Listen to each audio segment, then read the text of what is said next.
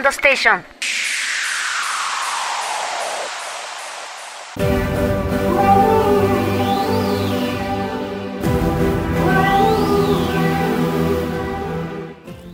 あなたはあなたで素晴らしい。私は私で素晴らしい。みんなまんまで素晴らしい。くにちゃんの行き当たりばっちり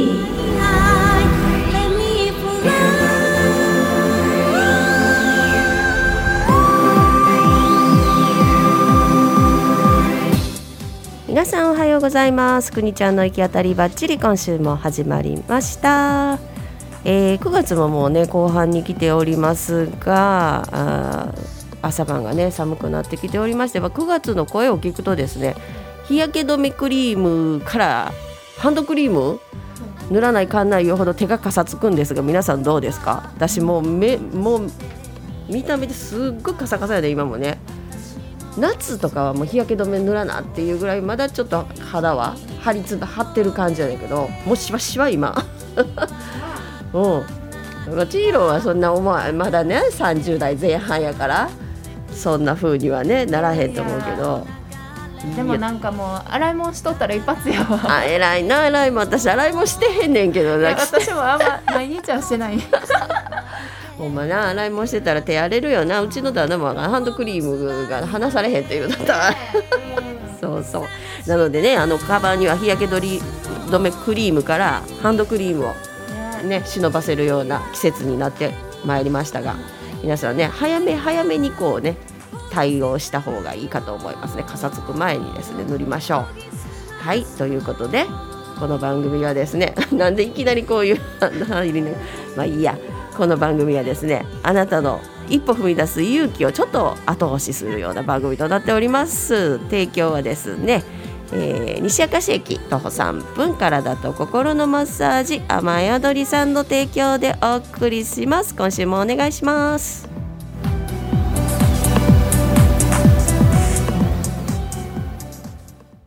FM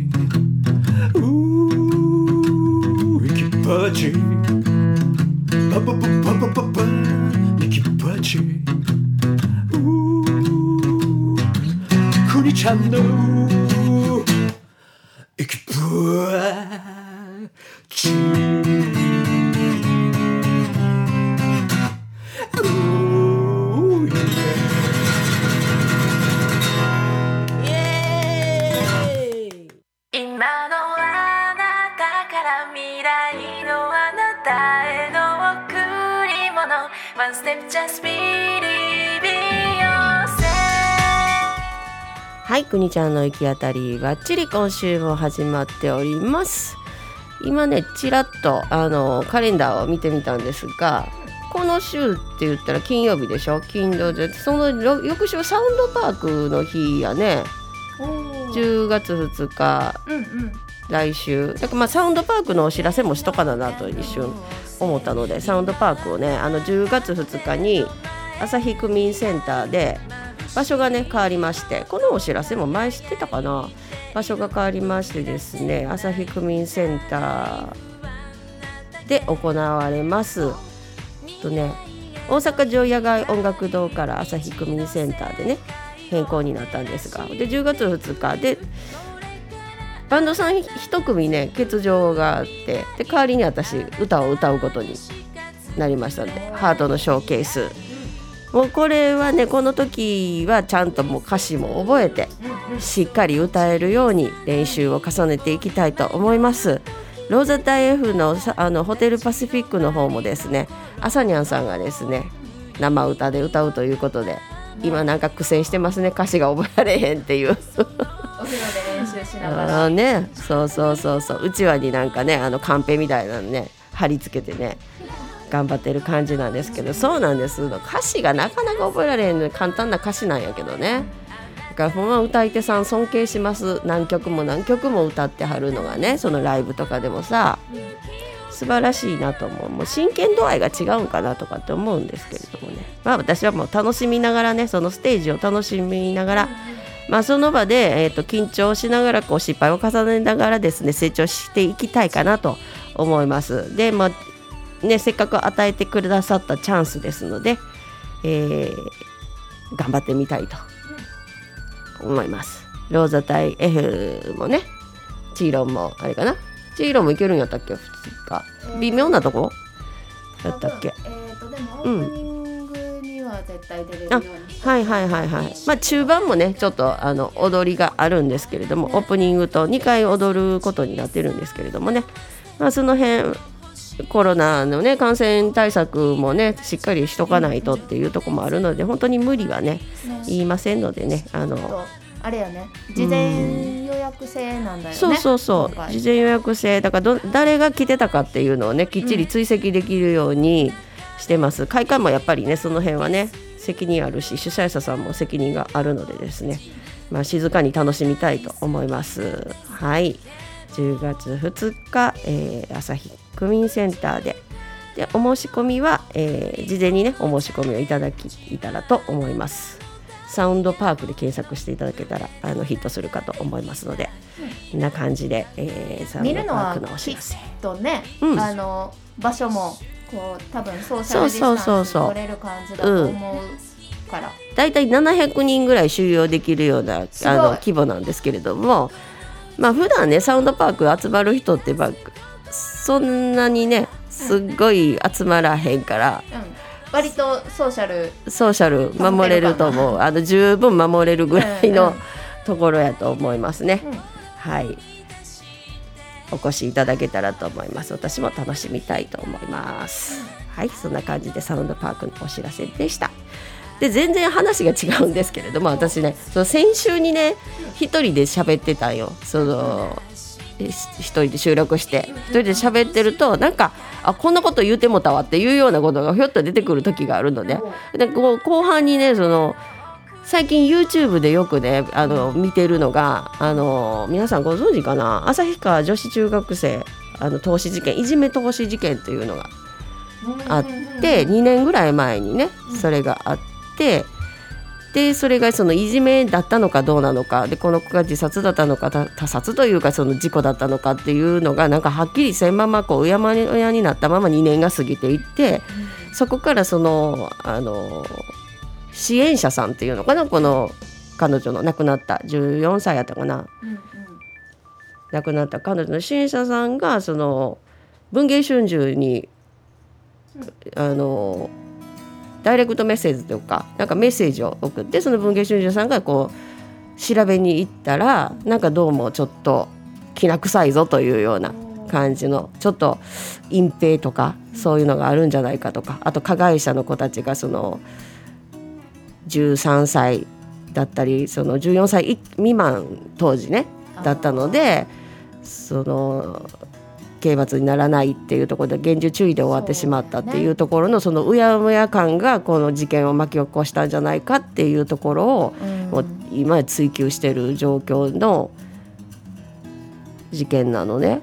だから YouTube ですっごい上がっててすごい YouTuber さんも調べてたりうん。あと逆にその加藤修士さんって言って少年たちの構成をしたりしてる人がねうん。100万人の署名を集めてそれであの国をが動くようにまあ100万人規模の署名が集まったらねちゃんと住所もしっかり書いた署名が集まったらオンラインでもそれだけの効力があるらしいねんね。今4万人ぐらいでまあ100万人ってほんまほど遠いんやけれどもそれをやっていくっていう風に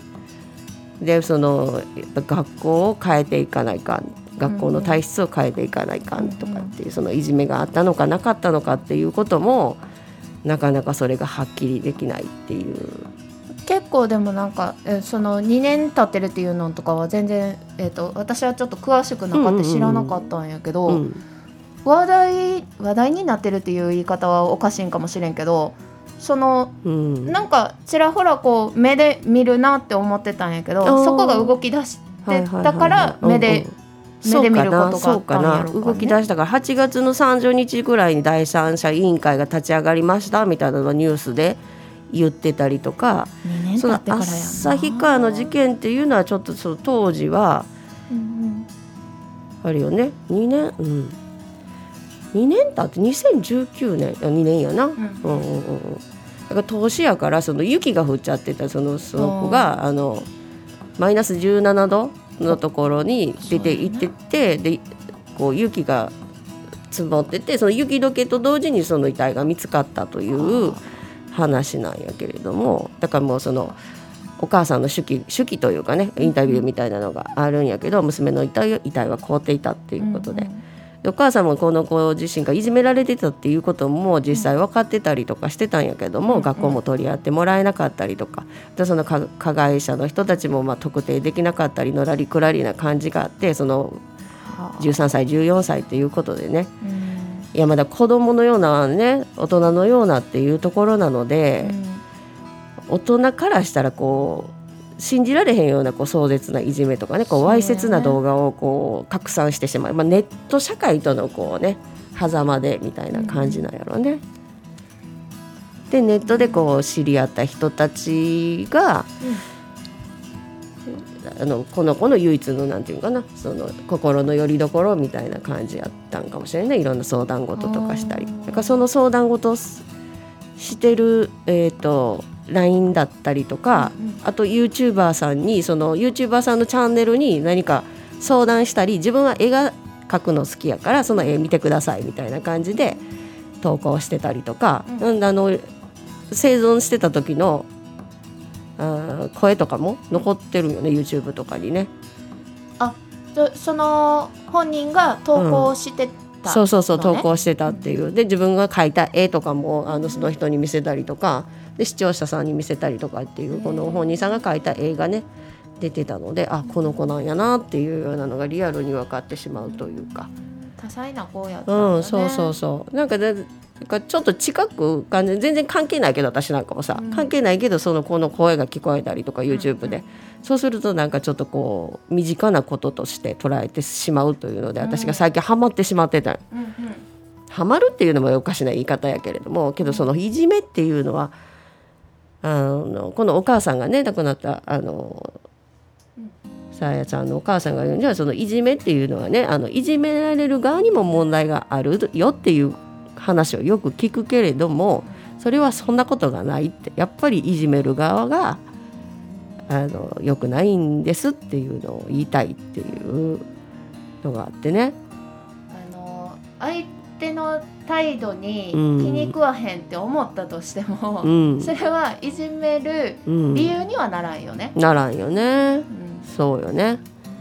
そう。もういいろんなタイプの人おるんよね、うん。おるん。だからそれが気に入らんからって言ってなあんこう意地意地悪意地悪心っていうのはちょっと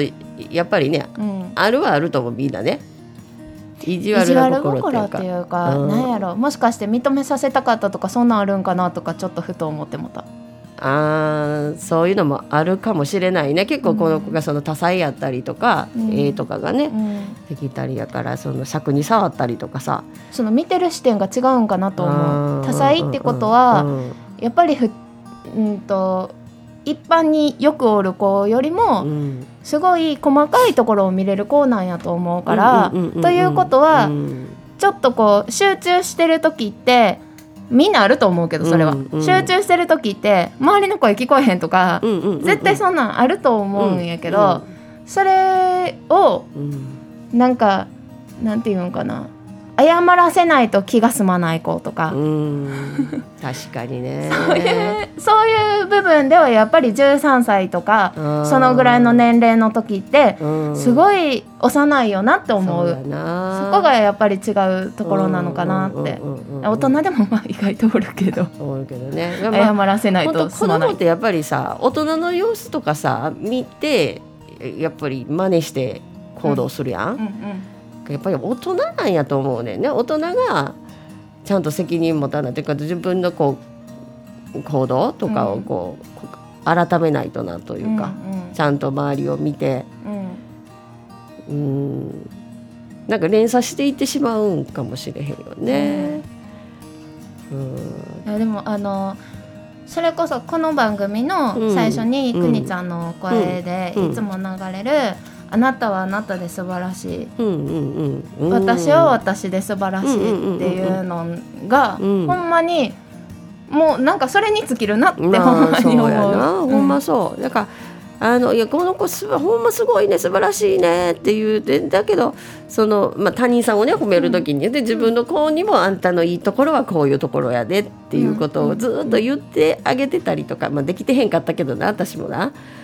そういうこ難しいんとなんやけどね、うん。あの日常なんやろ、うん。毎日顔合わせてるとうん。友達やったとしても、うん。家族やったとしてもすごい難しいんやとは思うんやけど、うん。なんかみ認めることよね。うん。みんなをね、みんなをそれで OK っていう。認めることよ。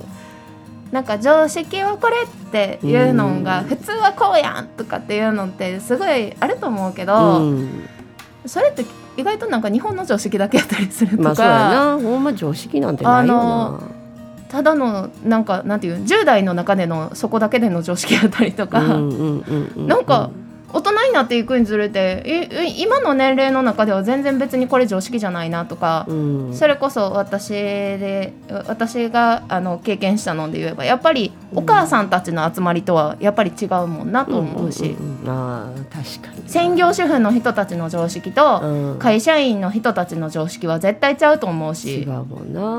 うんだから同じ日本だけでもすごい常識は違うんやから、うん。普通こうっていう風うにその決めつけてるっていうかそれを分かってっていう風に、うん。なんか何も言わんでも分かるのが普通やろ、うん当然やろってなってるのはなんかやねやっぱりこう違和感というかうん違うかなって思う、うんその違いをこう認めてあげるというか、あ違うんやねって気づいてあげるだけでもなんかいいんかなって、うんそう違いみんな違うでねそれでいいね、それでまあまあ共感共感までせんでもまあみんな違う。あなたはあなたでそれでそうそうそう、ね、いいね。なんかあとそうやな。自分がもうこれでいいんだっていうその自分自身を認めれることができたらいいのよな一番な、うん私はこれで大丈夫うんっていう、みんながみんながここに認めたらそれで妬みとかもなくなるしうん。それってどないしたらいいんやろうなって思うよね自己肯定感自己上げる方肯定感上げる法っていう、うん、うん。まあけどほんまにねあのまあ自分認が自分を認めるのが一番なんやけど、やっぱり気の合う人だったりとかちゃんとこう認めてくれる人はどっかにはいるはずやからうん。だからなんかその心の拠り所的なものでありたいなっていうのを昨日、うんうんこの先週ねなんかふと思って、なんか悩んでることがあったりとかあったらもう何でもメッセージとかしてきてくださいねとかって言ってたんやけどな。うん。今そのいじめられて悩んでるとか、まあ、それがいじめじゃないかもしれへんしさ。うん。これはいじめやとかって思い込んでる人もおるかもしれへんし、そうやね。うん、あの喧嘩やったりするのがいじめに発展する場合もあるやろうし。でもなんかその子の中では喧嘩のつもりやったりするのもある可能性あるし。とかなんかちょっと仲良くなりたくてやってるちょっかいがすごい大いきいことになることもあるやろうし。なんかやっぱり誰かに相談してみるとかあの抱え込まないのが一番かなとかって思って話したらなんすっきりすることもあるし、うん。っていうね。だからまあさやかちゃんさやかちゃん違う。ささやさんこのこの被害者じゃないわ。そさやちゃんさあやさんやったっけ？さあやさんね。がそのやっぱりネットとかで YouTuber さんとかにこうお話ししたりとかいろいろ SOS を出してたんやなとかって思うのね、そのいじめられてるとかって言うんじゃなしに私の絵どうですか？みたいな感じであの投稿してたりとかしてたみたいでいっぱいその足跡を残してるのにそこに気づいてあげれへんかったっていうのは寂しあの残念やなっていうのもあるけれども。まあ、けどみんながみんなのことをね解決するっていうのは難しいかもしれへんけれども、うんなんかきっかけみたいなのがね、来たらできたらなと。あともやっぱりあなたはあなたで素晴らしい私は私で素晴らしいっていうのはね、ほん。まそれが究極やなっていうのがあるよね、自分のことをこう認められるようにうん。なるのが一番でっていうね。うん。そうきっと加害者の子も、うん、おそらく自分が認められていないっていう経験はあるんじゃないかなとは思う。うんうん、そうだね。知らず知らずのうちにね、別になんかそれをかわいそうとかそういう次元で置いとくのはあかんと思うねんけど、なんかなんかそういうのは絶対あるんやと思うみんな。みんなあるよね。ねやっぱりもがいてるよね。みんなね、もがいてるっていうのはあるよね。そこをうんねどうやったらまあ、いじめはなくならないってねよく言うけれども。うん。だから人に求めるのが多分違うんだよね。とは思う。その自分が認めてほしいっていうのをきっと無意識にだろうけど、人に求めるときっと終わりがないそうやなそうやな だって自分が認めてないんやから自分が認めてない時点で人に認めてもらった時に、あの何が起こるかって結局自分が認められてないから、あの奥底まで認められてないよなって思う。そうやね。受け取れてないというか、うんうん、その褒めてもらっても、うん、あの日本やとやっぱり謙遜文化もあるから、うんうん、いやいやそんな謙遜文化なとか、うん、なんかそれを素直になんかありがとうって受け取ると、うん、なんかちょっと調子乗ってるって思われたりせえへんかなとか、やっぱりなんかそういうのが、うん、なんかそれこそその13歳とかでももうすでに絶対芽生えてると思う。そうやな。それはどういうことで芽生えてしまうのかなとかって思うよね。まあ私もそうやったけどね。その謙遜文化でって親が謙遜するからそういうふうに謙遜するもんなんやとかって思ってたけれども、ね、ずっとね。もうそういうところからなんかなってその親が背中を見せるっていうところというかずっともう連鎖やもんなずっと。その親もそういうふうに。生きてきたからね、うん、大人の人たちがそれをやってきてるからこそ、子供もそうするんやもんなって。うん、まあ、そうやね。けどね本当にねこう自分も理解できるようにもなるし、その認めてくれる人も現れるしうんあんまり自暴自棄にならんようにっていうのもあるのでねちょこっとこう何かこう相談事とか何かあったらね困ってる人がいたらねなんかコメントしてもらったりとかメッセージ、うん、あのオープンチャットとかも解説してるのでね、うん、何か連絡してもらえたらなとかって思いますよね。うん、くにちゃんだけに届く形とかでもね。うんうん、そうそうそうそう。みんなに触れなくてもいいし。ねそう。なんか触れてほしかったらその方法でもいいし、ね。うんうん、なんかすっきりする。全然その当事者じゃないというか全然関係ないところでね、うん、と話してみてっていうのはね、あったらなとかって思いますね。うん、ということで曲をね準備してるんですけれどもちょっと元気が出るような曲を、えー、準備しておりますよ。これもねなんかドキュメンタリーを見てた時にこの曲が好きですって言ってた人の曲でなんかこう頭の中ではあんまりまとまってないんやけどちょっとこの、こ最近の感性で選んでみたのがこれです。大自慢ブラザーズバンド。あらちょっと待ってくださいよ。大事マンブラザーズバンドの「それが大事」ってみましょうもし神様がいるのならこんな風に思いたいな。はい。大事マンブラザーズバンド、まえー、それが大事聞いていただきましたが、まあ、このね曲なってる間にチーロンともねいろいろ話をしたんやけどね。やっぱ認めてもらいたいっていうのがあるからね、ついついねいろんな行動してしまうんやけども。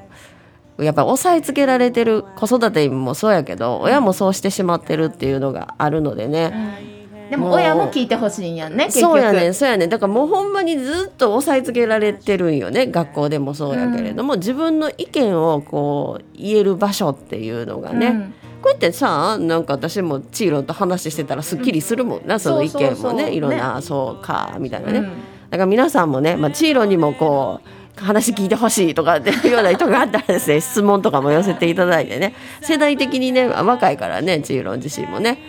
うんうん、そうそうそうなんかこう自分の意見を言える場っていうのがねやっぱ欲しいなっていうのね、うんだからこういうラジオとかねやってもらえたらなとかって思ったりもするのよね。今日すっきりしたもん。ほんまよかった。私がね、うん、それが大事。すっきりしようみんなね。うんはい。ということで、まあ、いじめについてねいろいろかかったたってみましたが皆さんの意見もねいろいろ聞かせてください。はいそれでは今週もあなたはどんな一歩を踏み出しますか？今週も行き当たりバッチリ！もし君も迷ってるならこんな風に思えばいいさ。今抱えてる宿題を神様からの贈り物と無駄なことなど何一つない苦しいことも悲しい